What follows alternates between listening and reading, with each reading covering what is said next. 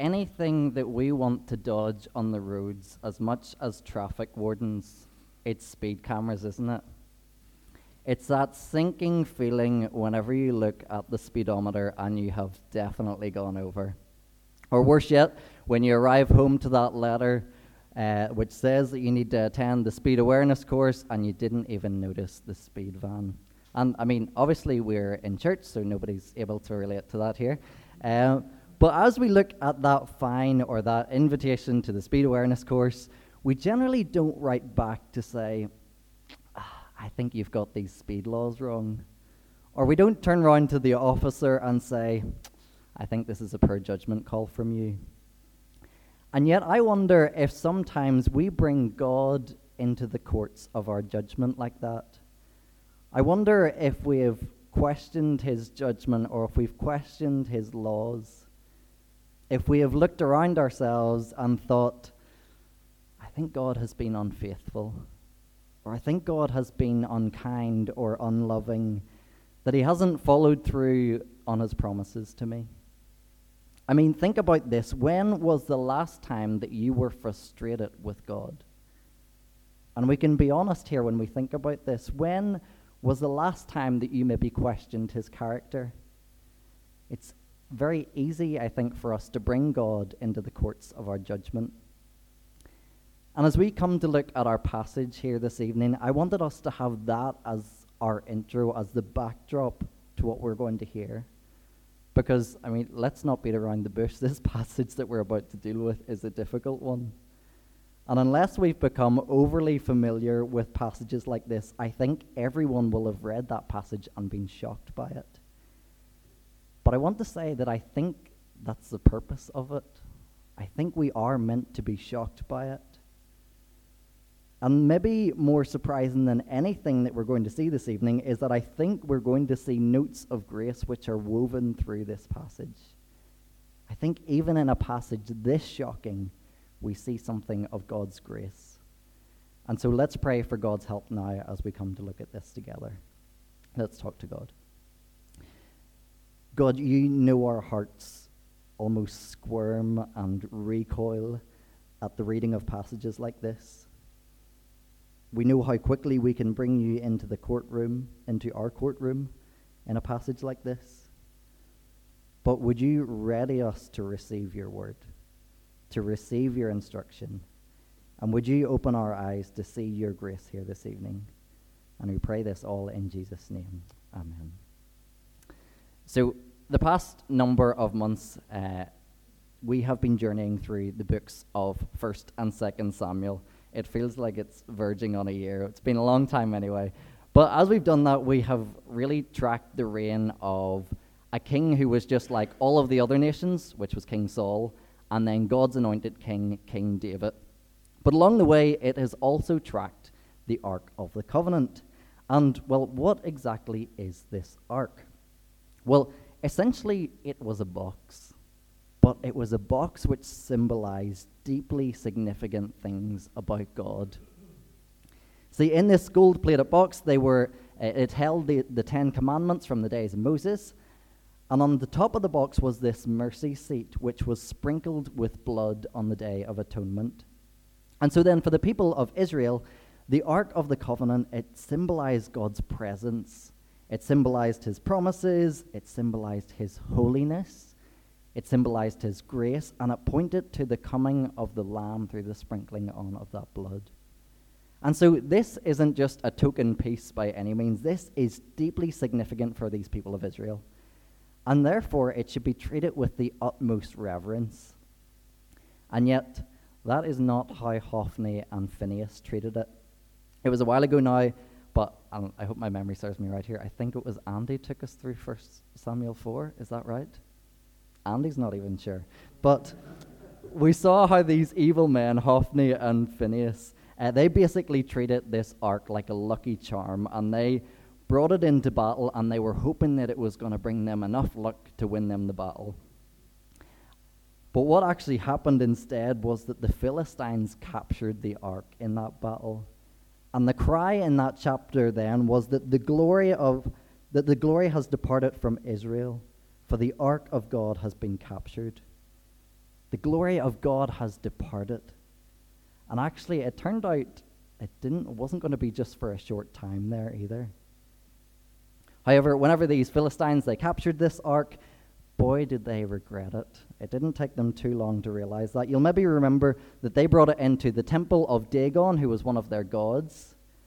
And Dagon, the statue of Dagon, fell on its face before this ark.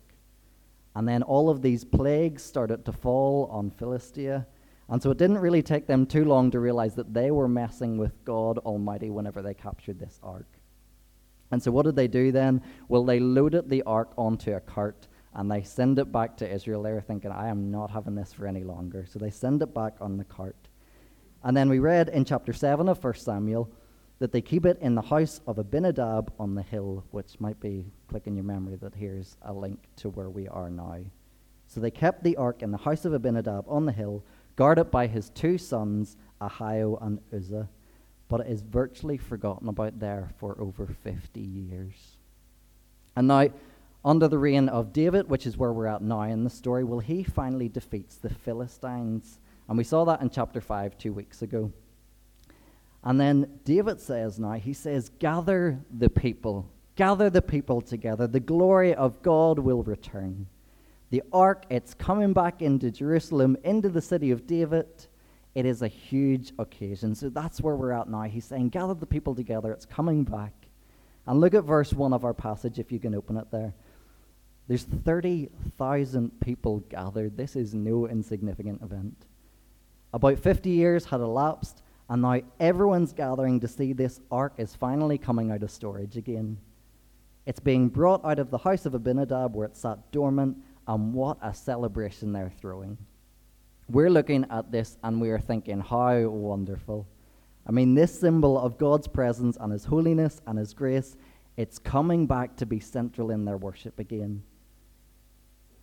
And we picture maybe the shouts of Psalm 24 as the ark comes back in, where they say, The victory is ours. Open up the gates that the King of glory might enter in. Who is this King of glory? Some of them might reply. The Lord strong and mighty, the Lord mighty in battle. See, what we have in our heads here is this picture which looks something like Trooping the Colour if you were in London. Has anyone ever been to that out of curiosity? Yes, I knew that. I knew there'd be a few. So everyone is gathered to see this royal event. It's a huge occasion, it's a huge celebration. And yet, what we have here is tripping the Colour with a twist, isn't it? Because look at verse 6. When they came to the threshing floor of Nacon, Uzzah reached out and took hold of the ark of God because the oxen stumbled.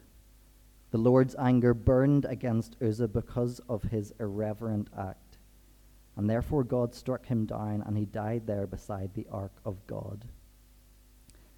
Now, I think it's fair to say that for all of us, we read that and we are shocked.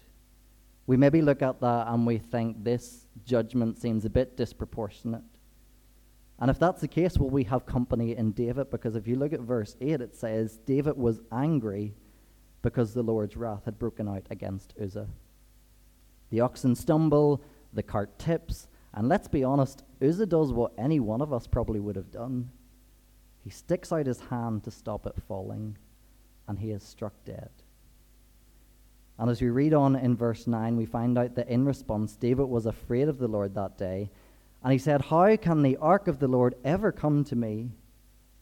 He was not willing to take the ark of the Lord to be with him in the city of David, and instead, he basically takes it to sit in another private home again. He took it aside to the house of Obed Edom the Gittite. I'm sure Obed Edom was thinking, Why are you sending it my way? And I want to say at this point, if we are shocked by this, I think that really is what's meant to happen as I mentioned at the start, I think this is meant to shock us as it did David. So we might look at the celebrations and think, brilliant, David, you're getting everyone back on track here. But it's actually not quite as it seems. See, this ark is deeply significant. It symbolizes God's presence, His holiness, His grace, His promises. And so God didn't just give them careful instructions on how it was to be built, but also on how it was meant to be treated, how it was meant to be transported. The ark, it was built with these brackets on each corner, or maybe you can go back to the ark. Um, yeah, so you can see there that it's built with these brackets on each corner, and they have holes in them so that the poles can be slotted through. And so the ark can then be carried on the shoulders of men without them ever having to touch the ark itself. That is how it was meant to be carried. And it was meant to be carried by priests, and it was meant to be covered in transport. It was no mystery how God wanted this thing to be transported.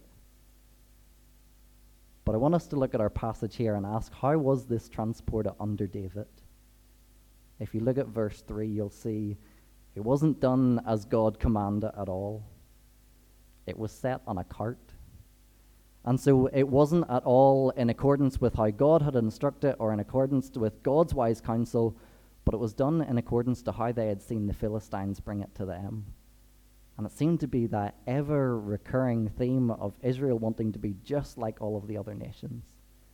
They're not taking their, their instruction from God, but they're just looking at what the others are doing around them.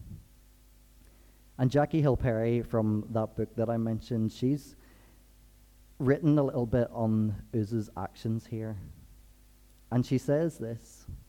It should be on the screen if you want to follow along. It says, We feel sorry for Uzzah, don't we? From our perspective, he was simply a man with good intentions. He was just trying to help, we say. And yet Uzzah had sinned against God. Maybe he thought he was holy enough to touch something that he shouldn't. Maybe the ark, having resided in his father's home for over two decades, had become too common, an ornament of sorts. In any event, his loss of awe, paired with his failure to do as God's law prescribed, necessitated God's justice. As R.C. Sproul once observed, Uzzah assumed that his hand was less polluted than the earth. See, this isn't a story about a needless death, but this is a case study of sorts in the holiness of God. Because if God were to overlook even the smallest offense, then he would no longer be holy. And a God who isn't holy, he doesn't really care about right and wrong then. He doesn't really care about a justice, and we have to ask ourselves do we want a God like that? But as we hear that, you and I also know that we often don't sit on the right side of right and wrong, do we? I mean, the Israelites here, they had clearly drifted from the worship of God. The most important symbol of his presence had just been neglected and forgotten about for over 50 years. They've just served under a king who would actually consult a witch of all people for wise counsel. And now they're under a king who's been quite comfortable with polygamy, so we can see that they have clearly wandered. But you and I have the same problem, don't we? And it's called sin. I mean, of all the lyrics in Come Thou Fount, I think the one that I resonate most with are those lines prone to wander, Lord, I feel it. Prone to leave the God I love. Because you and I have wandering hearts. See, we are too often attracted more to our own way, to follow our own way instead of God's.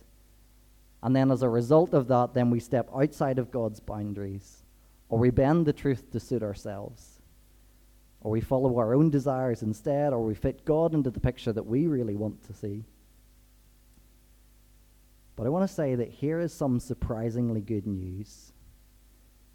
It's, pre- it's precisely because of God's holiness that He wants to rescue us from ourselves, to rescue us from that sin.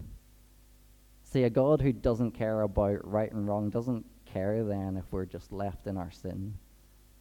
But a God who is holy, a God who cares about right and wrong, he wants to point us back to himself. He wants to rescue us from that sin.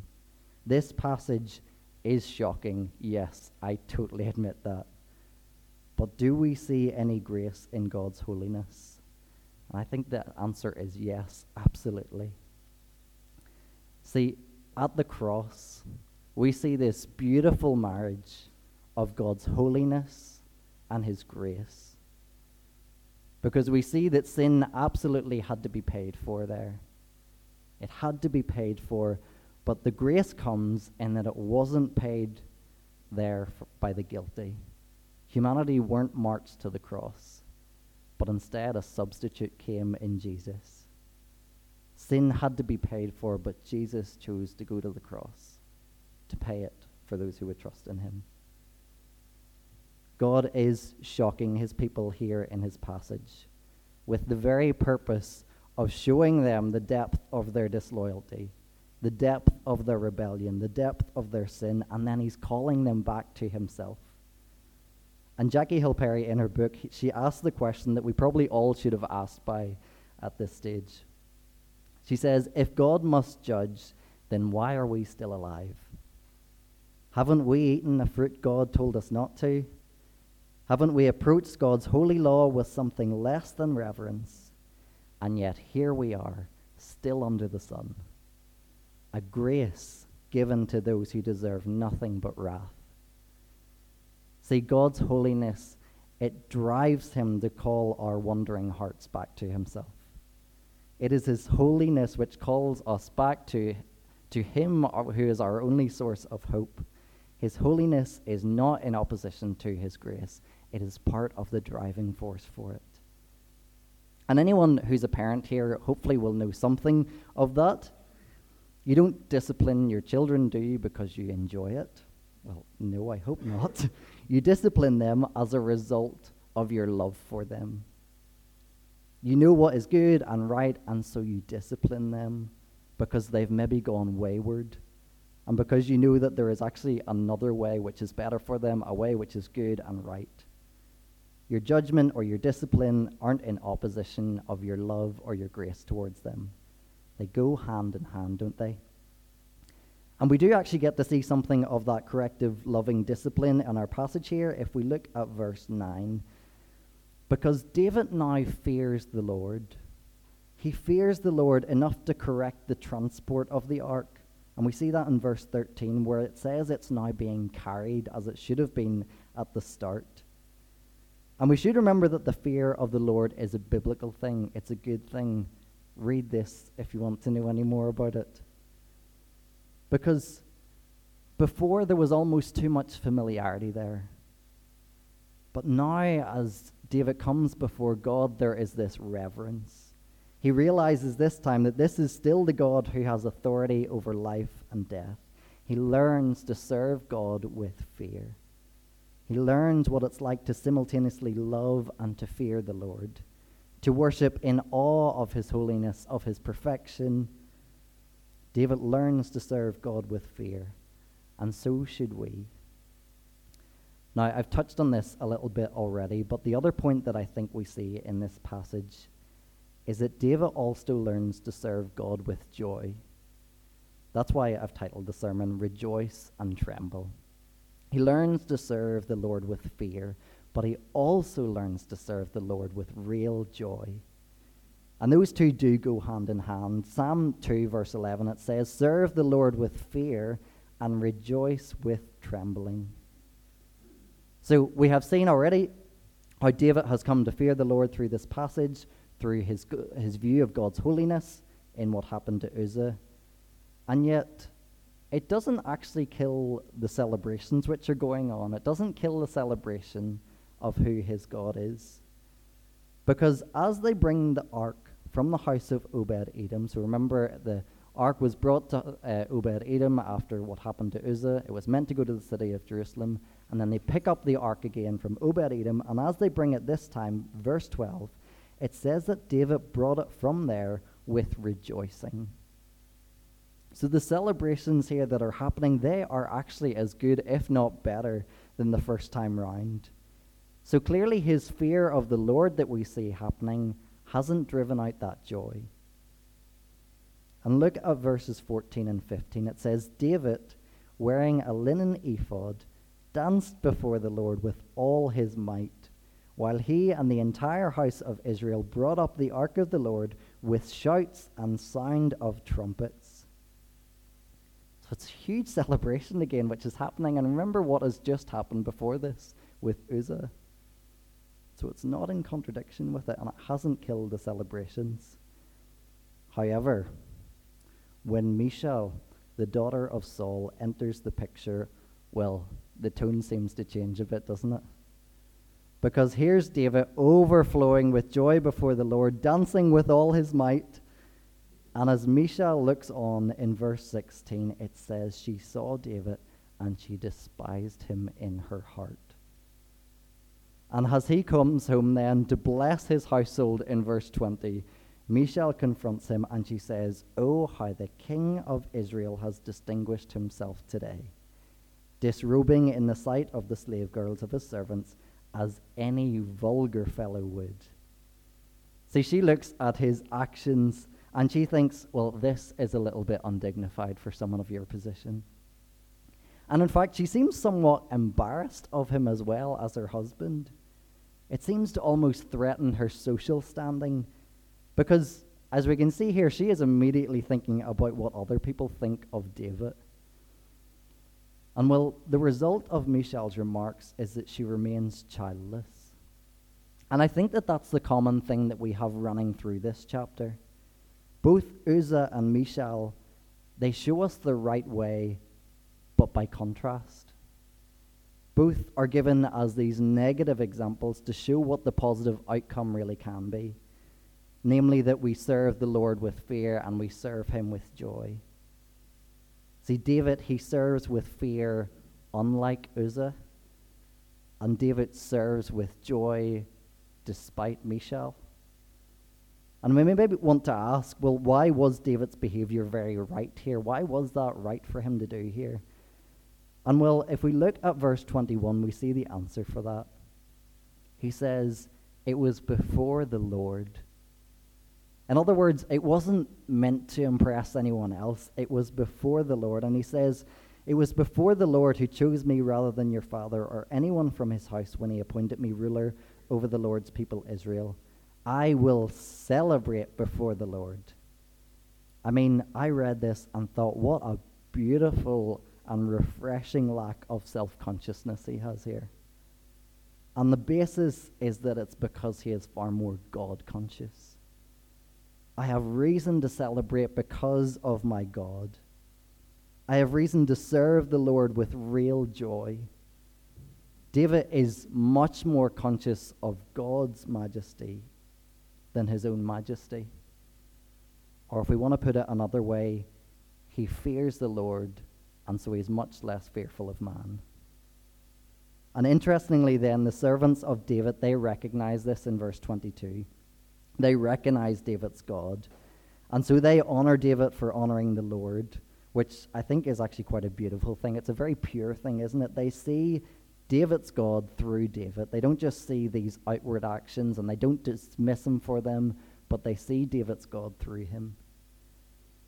But I want to ask us all off the back of this what does it actually look like for us to serve the Lord with real joy?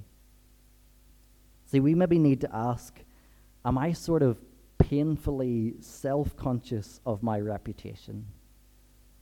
Am I painfully self conscious of my reputation in a way that is going to overpower my consciousness of God? Have we maybe become slightly afraid of showing too much excitement about our God? Are we embarrassed even about mentioning Jesus at a dinner party? Maybe embarrassed about giving thanks to God about things which seem small to other people. See, we need to remember that David in this passage, he dances with almost embarrassing abandon here because he cares far more about the God that he serves. He fears the Lord, and so he is much less fearful of men. Maybe we ought to think twice about mocking people for being too excited about God. Like, imagine that this church, who are scattered throughout the week, imagine if we went out just overflowing with joy because of our God. We scatter throughout the week and then we go into our families, into our sports clubs, into our workplaces, whatever it might be, and we are just filled with joy for our God. Imagine the difference that that might make in the city of Belfast. I mean, what would it look like if we went into conversations with very little concern for our own reputation because we were just so captivated by God's glory? And I want to say that maybe we only get that excitement and that joy when we truly fear the Lord. See, maybe in this passage, it is the lesson with Uzzah that causes David's confidence then before Michal. Because a God who doesn't care about what we do isn't really a God that's worth boasting about. He's just like the rest of us. But a God who reminds us that He is the God of heaven and earth, who has power over life and death, and yet who calls us children. A God who we tremble before, and yet is the God who has reached out to us in mercy. Well, that is a God that we can very much boast about, isn't it? That is a God who is worth rejoicing over. Let's pray. God, you are holy. Uh, and we come now before you with a fresh sense of just how holy you are. But we do thank you that you are a God who really does care about right and wrong. And we thank you that your holiness provides the backdrop for your mercy. That in your holiness you call us back to yourself that your holiness was in fact met with your mercy at the cross, where sin was paid for and a substitute provided in Jesus, so that we might be saved from our greatest problem of sin. And God, we pray that as we learn to serve you with fear, as we learn to come before you in wonder and awe and reverence, as we learn to do that, God, that we would start to fear you more than we fear men. And so we're freed up to serve you with real joy that we dare to be unashamedly excited about you in front of others. What a God that we get to serve. Oh, that we would rejoice and tremble before you. Help us, Spirit, we pray, in Jesus' name. Amen.